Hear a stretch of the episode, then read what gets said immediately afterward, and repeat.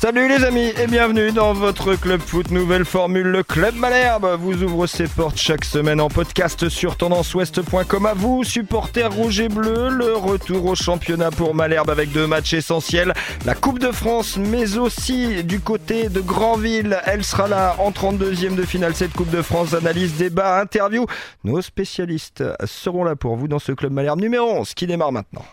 Le club foot sur Tendance Ouest. Avec dans cette édition spéciale, j'ai envie de dire, parce qu'il y a du gratin aujourd'hui. Il est avec nous pour la première fois de cette saison. C'est le doc Fred Pain qui est en notre compagnie. Salut Fred. Bonjour.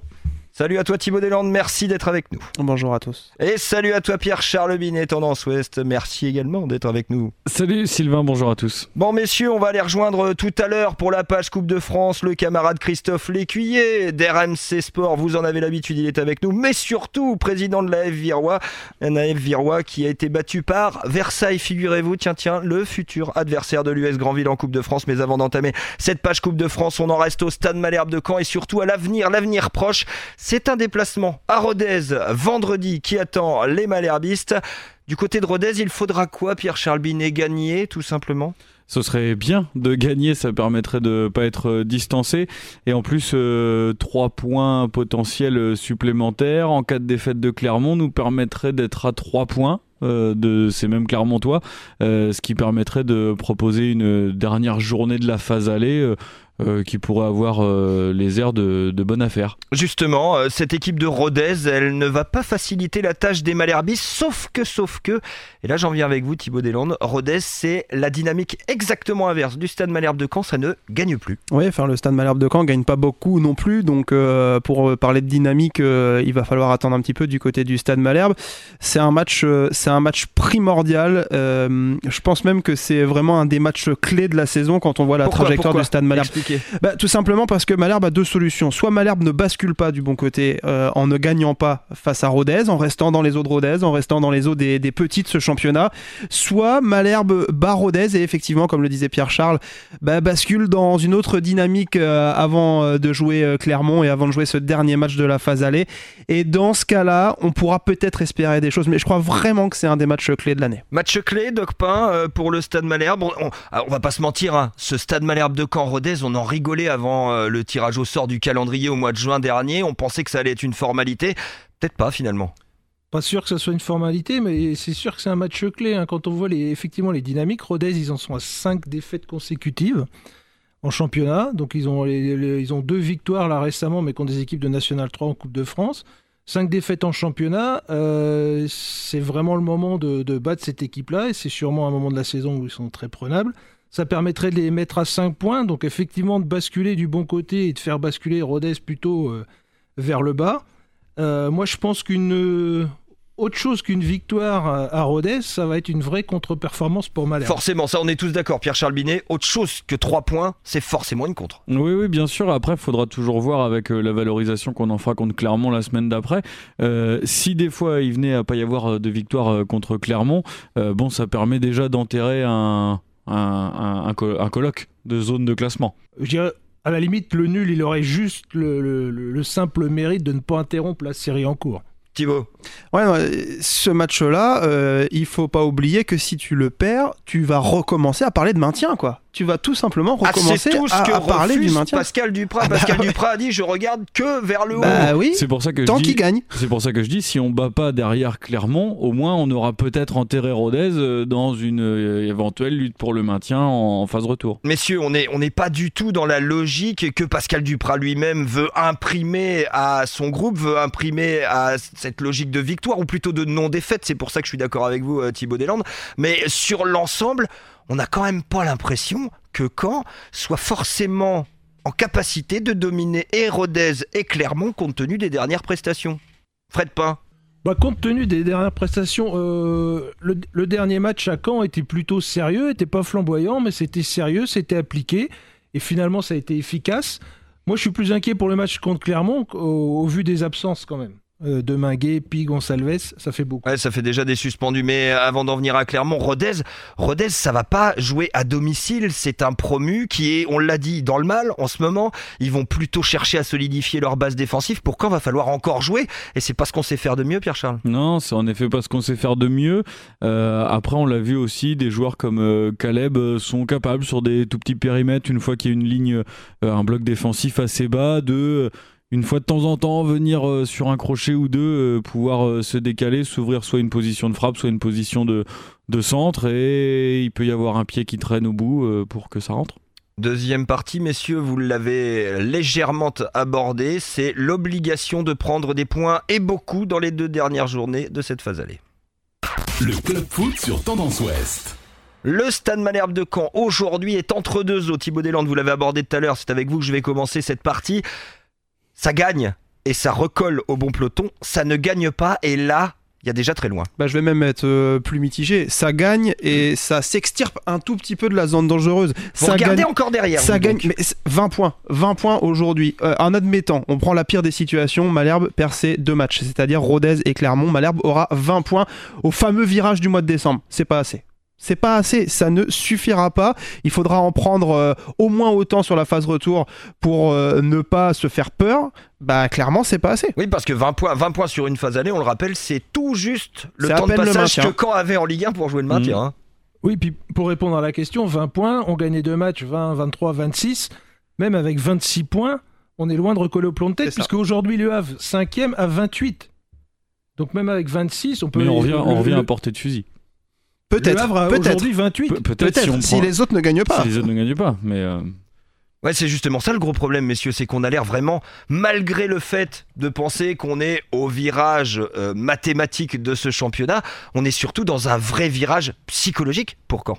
Bah, moi ce que je vois surtout c'est que comme euh, le disait euh, Thibaut, euh, peut-être qu'on sera à portée de fusil du Havre si on remporte les deux matchs. Encore une fois, on Non, mais on est On juste dans l'obligation de les gagner pour Oui. espérer. C'est ça le truc. mais on n'est pas, euh, on n'est pas la seule inconnue de l'équation aujourd'hui.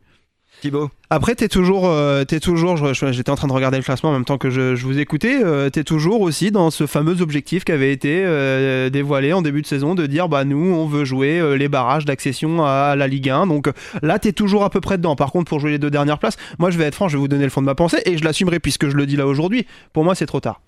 Déjà, Pour, pour moi, les deux premières places, Mm. c'est débat. trop tard. Fred, c'est trop tard Ah, les deux premières places, oui, clairement, parce qu'il y a, il y a trop d'équipes devant, de, même si celles de devant ralentissent, le- le- euh, ils vont pas tous ralentir, le troisième, le quatrième, le cinquième, ils vont pas tous ralentir, donc pour les deux premières places, c'est trop loin.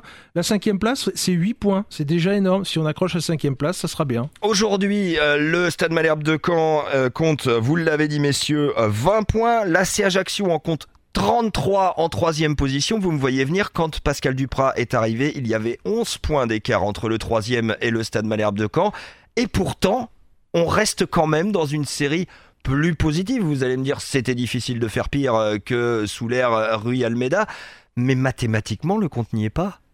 Mais parce que les autres avancent aussi. Il n'y a pas que nous qui. Oui, mais ça euh, veut dire qu'on n'est pas capable d'avancer plus vite que ah les bah, prétendants aujourd'hui. Bah non, mais euh, on peut pas non plus euh, nier que les autres avancent sur un rythme euh, de- d'équipe de, de haut de classement aussi. Ouais, mais nous, faudrait qu'on avance un brin plus vite pour rattraper le retard, Il c'est va ça falloir l'idée. gagner des matchs déjà. Alors comment on fait pour gagner euh, ces deux fameux matchs? Qu'est-ce que quelle Mais va être la clé de ces Est-ce deux est-ce derniers qu'on matchs? surestime pas tout simplement le Stade Malherbe de Caen à l'heure d'aujourd'hui quand on évoque tout ça? Est-ce qu'on les surestime pas tout simplement? Même si, euh, enfin, on aimerait tous. Dans le jeu, on- toutes les semaines, on est quand même les premiers à expliquer qu'il y a trop de manque. Dans Non mais bien équipe. sûr, mais on est encore en train de débattre les uns et les autres. On le fait à l'antenne et hors antenne. On est encore en train de débattre de euh, la cinquième place, de la sixième place. Est-ce que nous, on se fourvoie pas en évoquant ça? Pascal Duprat, il est dans son rôle et franchement, euh, Il a raison. bien. Mais non, Il mais il a bien, raison. bien sûr, si s'il vise autre chose, il, il- il est ridicule.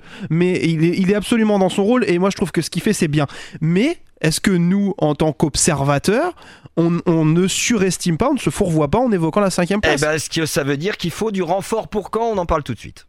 Le club foot sur Tendance Ouest. Mercato, messieurs, ça ouvre au mois de décembre, ça termine le 31 janvier prochain. Est-ce que le Stade Malherbe de Caen doit recruter Si oui, ou Fred Pain, je commence avec vous. Eh ben, au vu de tout ce qu'on vient de dire, on aurait tendance à dire oui, et notamment offensivement, puisque finalement, euh, si Pascal Duprat a stabilisé la situation qui était mal embarquée, et on perd pas, mais on gagne pas, donc en fait il faut gagner des matchs, donc on peut penser que c'est des, renforts, des renforts offensifs qu'il faudrait. Maintenant la question c'est est-ce que Pascal Duprat attend réellement quelque chose, lui, du mercato? Est-ce qu'il a une volonté de changer quelque chose? Est-ce qu'il faut changer la dizaine de joueurs sur lesquels il ne semble plus compter? Est-ce qu'il faut surtout les vendre? C'est ça le problème. Ça va d'abord être de vendre, Pierre Charbinet. Ouais, il va forcément y avoir ça. Et maintenant, de vendre, mais qui? Est-ce qu'on va vendre Pour le salaire. Pour le salaire. Pour le salaire, oui, mais à qui? Voilà, parce qu'il a été bon sur les, les quelques premiers matchs qu'il a fait de retour, et puis là il commence un peu à marquer le pas. Euh, là aujourd'hui, à part Deminguet éventuellement, Caleb, euh, euh, voilà, qui a une valeur marchande? Dio, Armogum? Mais tu pourras pas acheter? Ah ben non mais c'est ça. La réalité elle est là, donc tu vends. ouais, c'est super, c'est bien, tu vends. Ça veut dire que ces joueurs-là, sur qui tu comptes pas forcément, mais qui ont le mérite d'être là, eh ben tu peux plus compter sur eux. Et en mm. plus, tu peux pas en prendre d'autres. Alors tu as deux solutions. Soit avec ta N3 qui tourne relativement bien, tu te dis bon bah on va réussir d'ici la fin de saison à en amener un ou deux qui offensivement peuvent peut-être euh, nous aider. Soit bah tu te prives de joueurs sans recruter et là, c'est un gros, gros risque que tu prends euh, en faisant ce genre de choses. Recrutement. Si d'aventure, il y avait une petite enveloppe pour le recrutement, messieurs, ce qui est loin d'être certain, on le rappelle encore une fois. Euh, quel, quel poste? Allez, chacun votre tour. Quel poste il faudrait vraiment pourvoir, Pierre-Charles? Ah bah, euh, Vu que Duprat va, va, nous faire un scénario à la Duprat, il faut Baudigère pour le coup. de, la 38e journée à la 95e. D'accord, c'est ça. non, plus sérieusement, il faut quoi? Il faut un milieu offensif, il faut quoi? Il faut, Moi, justement, je sais pas si je sais pas s'il faut quelqu'un de plus. Je sais pas si quand doit monter en plus euh, cette année.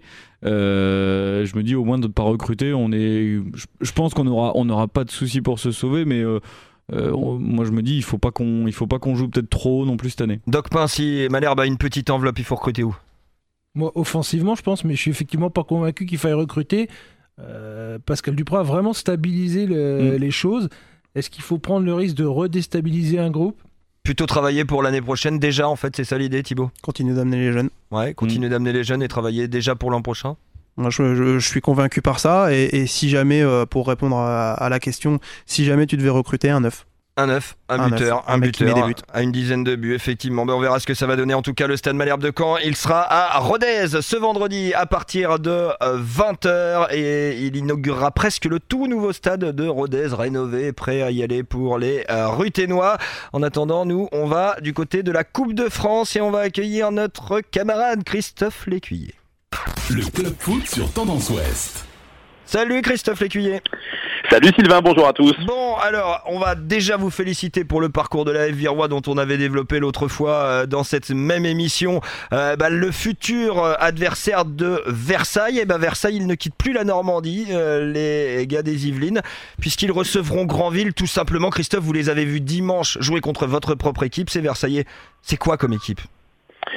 Euh, c'est très solide. Alors déjà, bon, nous, on a été éliminés euh, logiquement, euh, sans regret, sinon, sinon celui d'avoir frappé sur le sur le poteau à la quatrième minute, mais ça n'aurait sûrement pas suffi à, gagner. Mais voilà, ça nous laisse ce, petit sentiment-là. On aurait voulu faire un grand match de coupe, on n'a pas forcément réussi à le faire. Et en, face, il faut bien l'avouer, il y a une équipe qui qui ne nous a pas pris de haut. On savait que ça faisait aussi partie des critères pour espérer passer, que l'adversaire nous prenne un petit peu à la légère. Ça n'a pas été le cas. Donc c'est une équipe parisienne, j'ai envie de dire typiquement, euh, athlétique, évidemment, très bon joueur, complète, très peu de défauts, euh, très peu de failles. On savait qu'elle en avait, allez, peut-être une petite, c'était celle de s'énerver, de perdre patience quand ça ne tournait pas comme elle le souhaitait.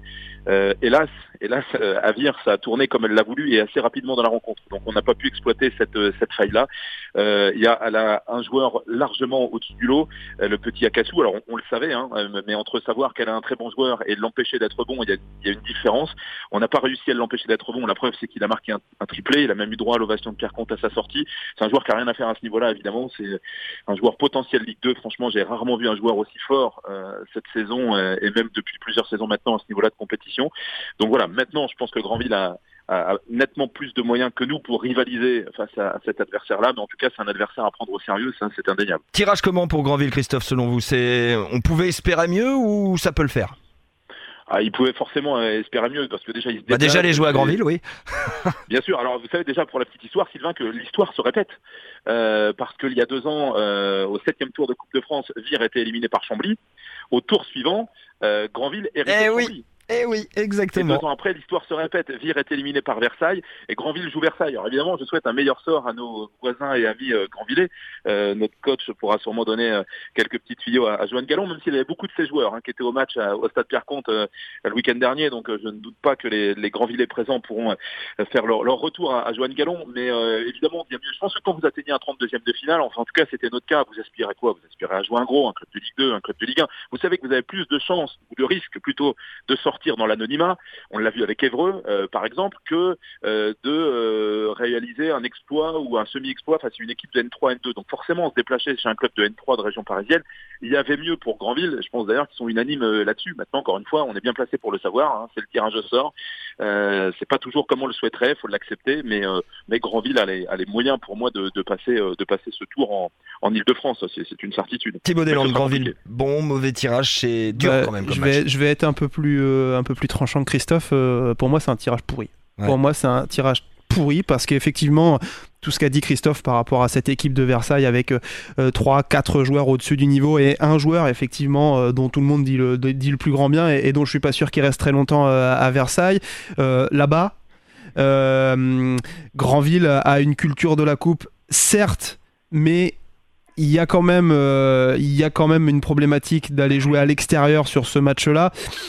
Moi, je, je- pense que c'est un tirage euh, très très très piégeux pour l'US Granville. Je sais pas s'ils vont s'en sortir ou pas, mais c'est un tirage vraiment très piégeux pour l'USG. Ouais, tirage piège. En revanche, le stade Malherbe de Caen, puisqu'on en revient à nos rouges et bleus, là, c'est tirage autoroute Pierre-Charles. On ira du côté de la Bretagne à Guichin, dernier de National 3 Bretonne.